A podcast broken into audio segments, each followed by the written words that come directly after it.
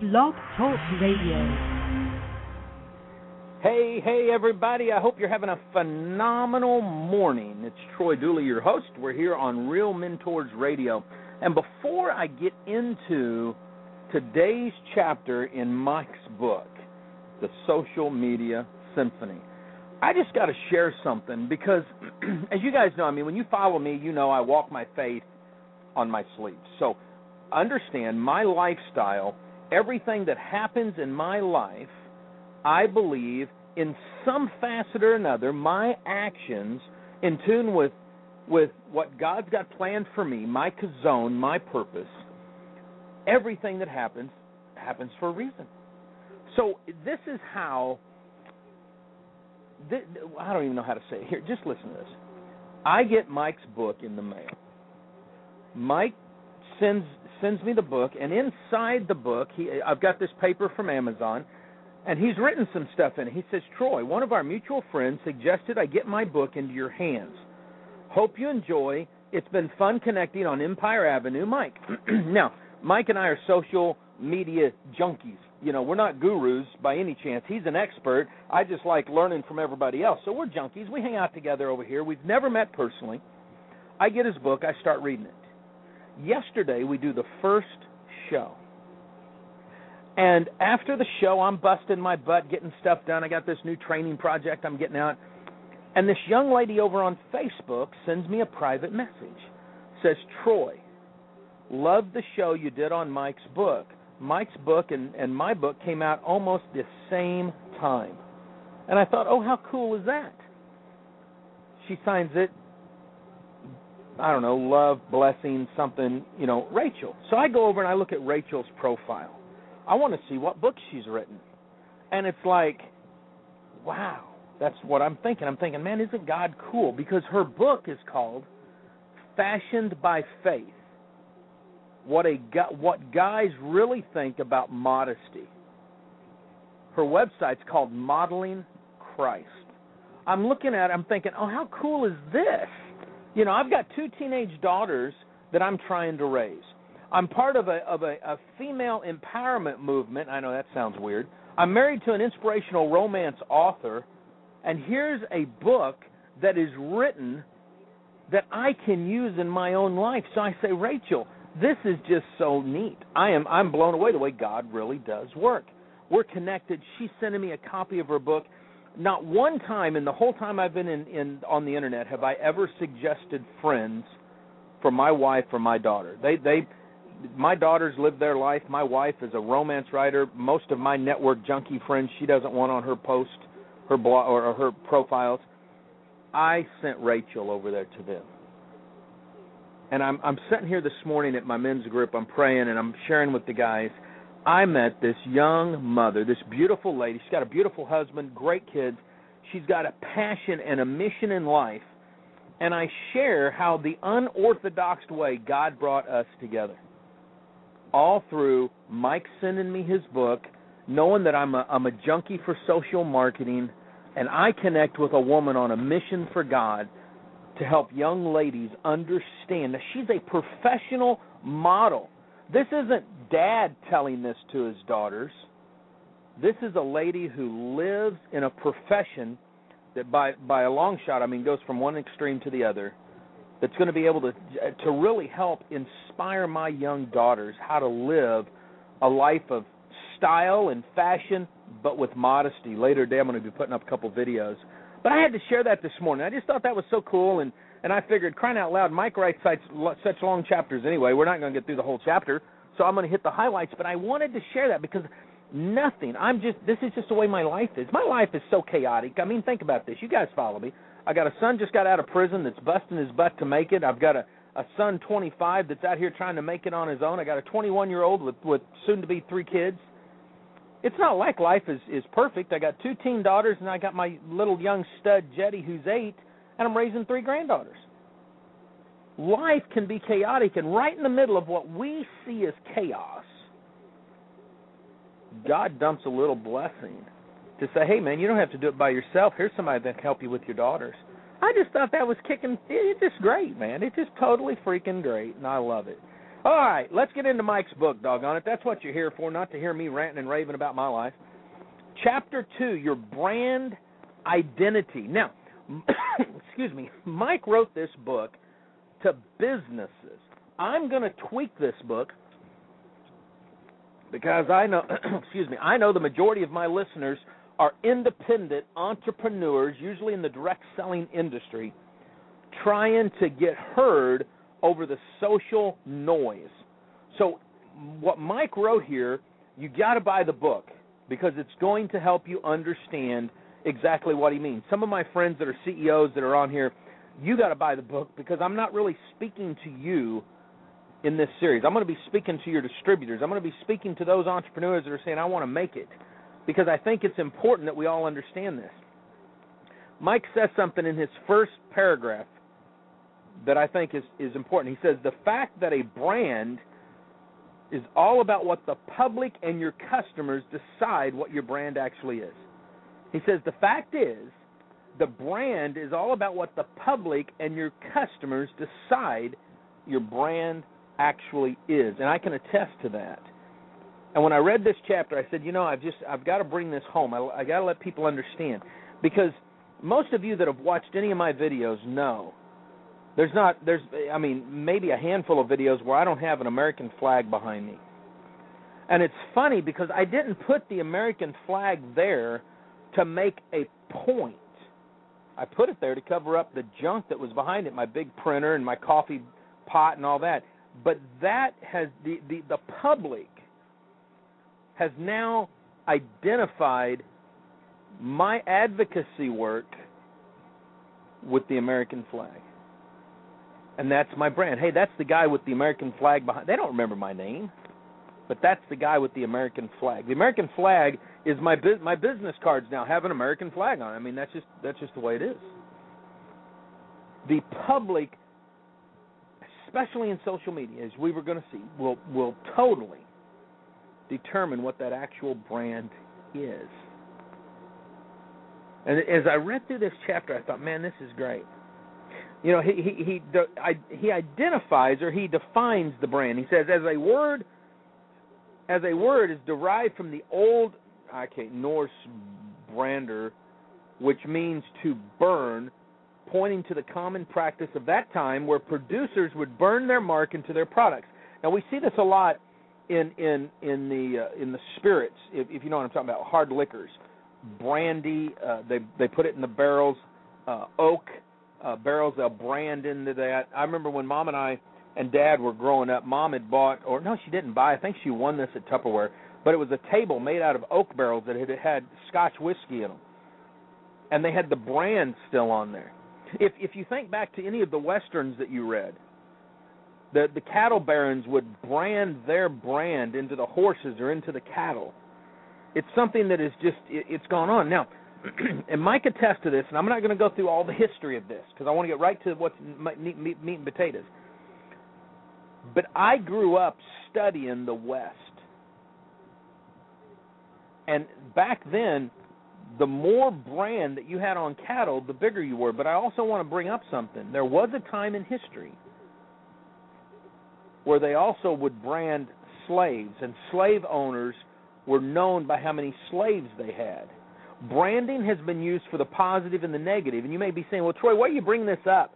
Here's the reason: your brand can be positive or negative on the internet, depending on who is controlling your brand or if you let your reputation get out of hand. Now, that's a big thing. Mike doesn't cover all that into detail in this chapter, but I want to because I've seen it happen. I was involved in a discussion last night where an attorney called me and said, Troy, you put my name in a comment on a blog that I feel will be detrimental to my reputation. This isn't just a attorney. This is my personal attorney. And I said, dude, I love you to death. You know I wouldn't do anything to harm you. He goes, I know that, but this I am I, I this bugs me.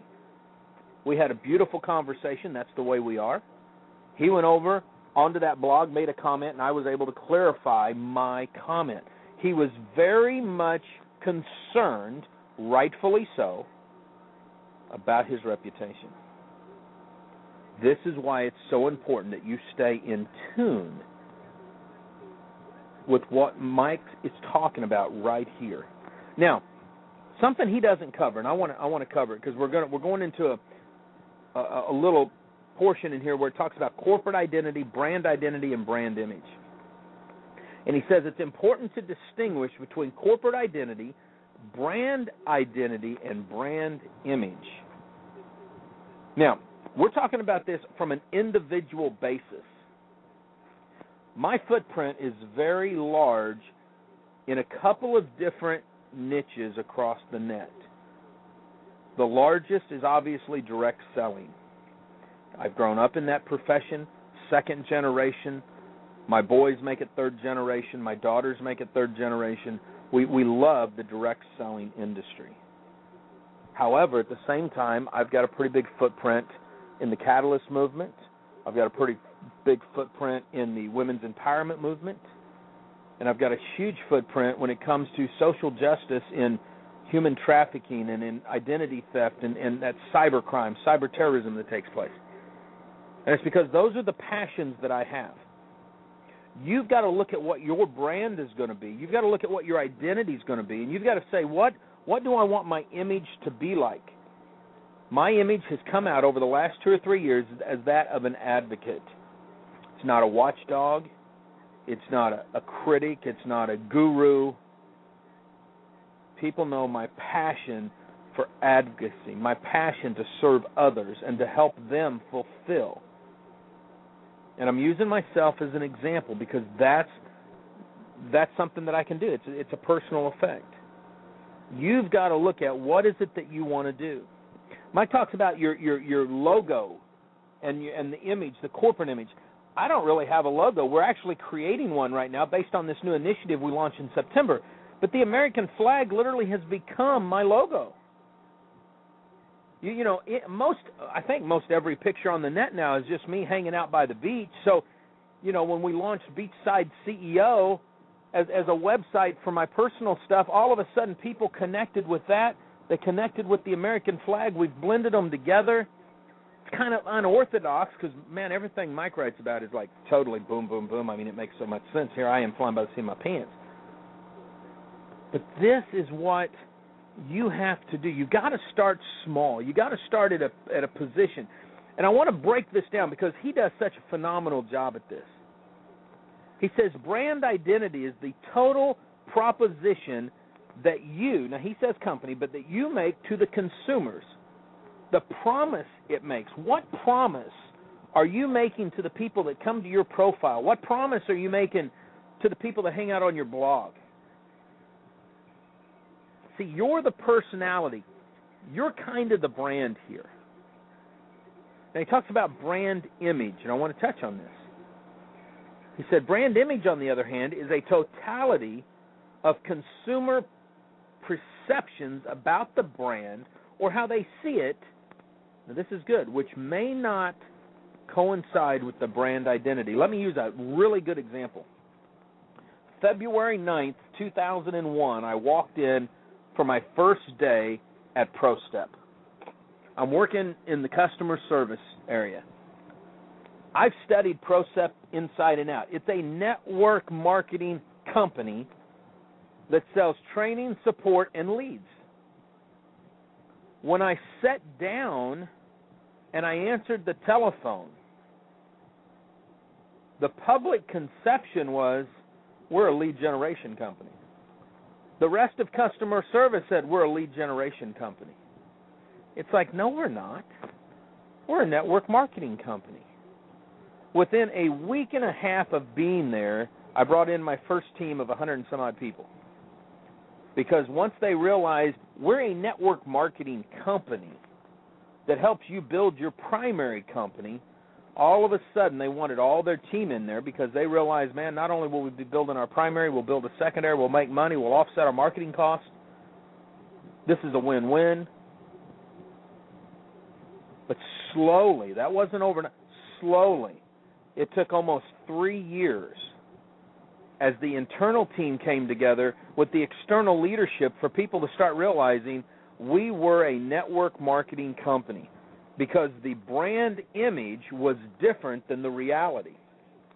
But as Mike says in here, perception is reality. So the consumers perceived us one way, and to this day, the majority of people, when they think of ProStep, say they were the world's largest lead generation company. And although that that's accurate, that wasn't really that was just our product. But yet that's what we were known as. See, this is what what is so important. What are you known as? What is your brand identity? I'm not known as the watchdog, that's Rod Cook. I'm not known as the expert witness, that's Len Clements. I'm not known as an MLM consultant, that's Mel Atwood. I'm not known as an MLM attorney, that's Kevin Grimes and, and Kevin Thompson. What I am known for is a voice of reason, the advocate. Hey man, that's that advocate guy. Hey, that's that dude with the American flag. What is your brand identity? Does it match what your actual brand is standing for? Do people recognize your brand? See that Mike writes this. Listen, a brand which is widely reputed in the marketplace has successfully acquired brand recognition. Now, in some cases, we go beyond brand recognition to iconic status. Now think about that. Iconic status. What brands come to mind? If I say it's a, just a check mark, a little whoosh sign, what comes to mind? Nike. If it's red and white and it says Coke, you automatically know what it is. If you see just an, a, a, a rainbow colored apple, you know what it is. If you see just a mermaid in green and white, you know what that is. If I say yellow arches, you know what that is. If you see just a blue oval shape with four letters that start with F and end with D, you know what that is. If you see just the Chevrolet symbol, you know. See, there's some brands that go to an iconic status. And when that happens, it doesn't happen because of the brand themselves. It goes back to and this is old school. This isn't this isn't social media. But it goes back to what the people decided that brand would stand for. The fact that they wanted it, they loved it, they accepted it. And that's what Mike's talking about here. See, we've got to bring this down to to a really to a psychology. Okay. Matter of fact, he he writes in here. Let me use this. He says the psychology the psychology aspect of branding incorporates brand association like thoughts, feeling, images, experiences, attitudes, and so on to become attached to the brand name. Starbucks is a leading example of this. They call it the Starbucks experience. It's the third place in people's lives. Hey, I'm going to hang out at Starbucks. Hey, meet me at Starbucks. Hey, I, hey, I want to, I want to, I want a double chocolate chip frappuccino with with just a splash of coconut. Hey, I want a, I want a Pike's drip. I mean, it becomes iconic. People don't go to McDonald's because the food is of gourmet style. In my studies of McDonald's, I've decided people go there for two reasons. One, it's on the highway, fast, simple, and they know exactly what to expect when they bite into anything they get because it's always alike. The second reason they go there is because their kids can play and they can sit there and communicate with each other, especially parents. Young parents, I've been noticing. Now, now understand, I told my kids range from 28 to 8. I fit every garment that's out there. I, I can go associate with baby boomers, with generation, with, with with the X generation, with the Y generation, with the next gen. I don't care what you call it. I can hang out with all of them. So I'm sitting there at McDonald's, and it's like, wow. Sometimes I think this is this is neat because here's a mom. You can tell she just picked the kids up from daycare. She's in her. I mean, cute, these, these gals today are so cute in their little business outfits. And then here comes her young stud husband, and you can tell he just got off work. I look across the table, and you can tell here's a housewife. She's not working. You can tell that because she's got three or four kids frazzled, and she's running around. Here comes her husband. Just got off his motorcycle. You can tell he's been working somewhere on a factory line, probably. He's coming in. They're sitting there, and they're all laughing and enjoying each other. I'm thinking, man, this is why people come to McDonald's. Now, why do people come to you? See, it it doesn't matter to me if you're trying to build your brand identity on, on in social media to build a business or to build your ministry or just to hang out with friends and become somebody. If you do it in an authentic and a transparent way, then what Mike's writing about in here for corporations is going to work for you because people will all of a sudden know who you are. They will realize, wow, now, you may look better than me. I mean, you know, I got a bald head and all that crap. But people know. The message doesn't change.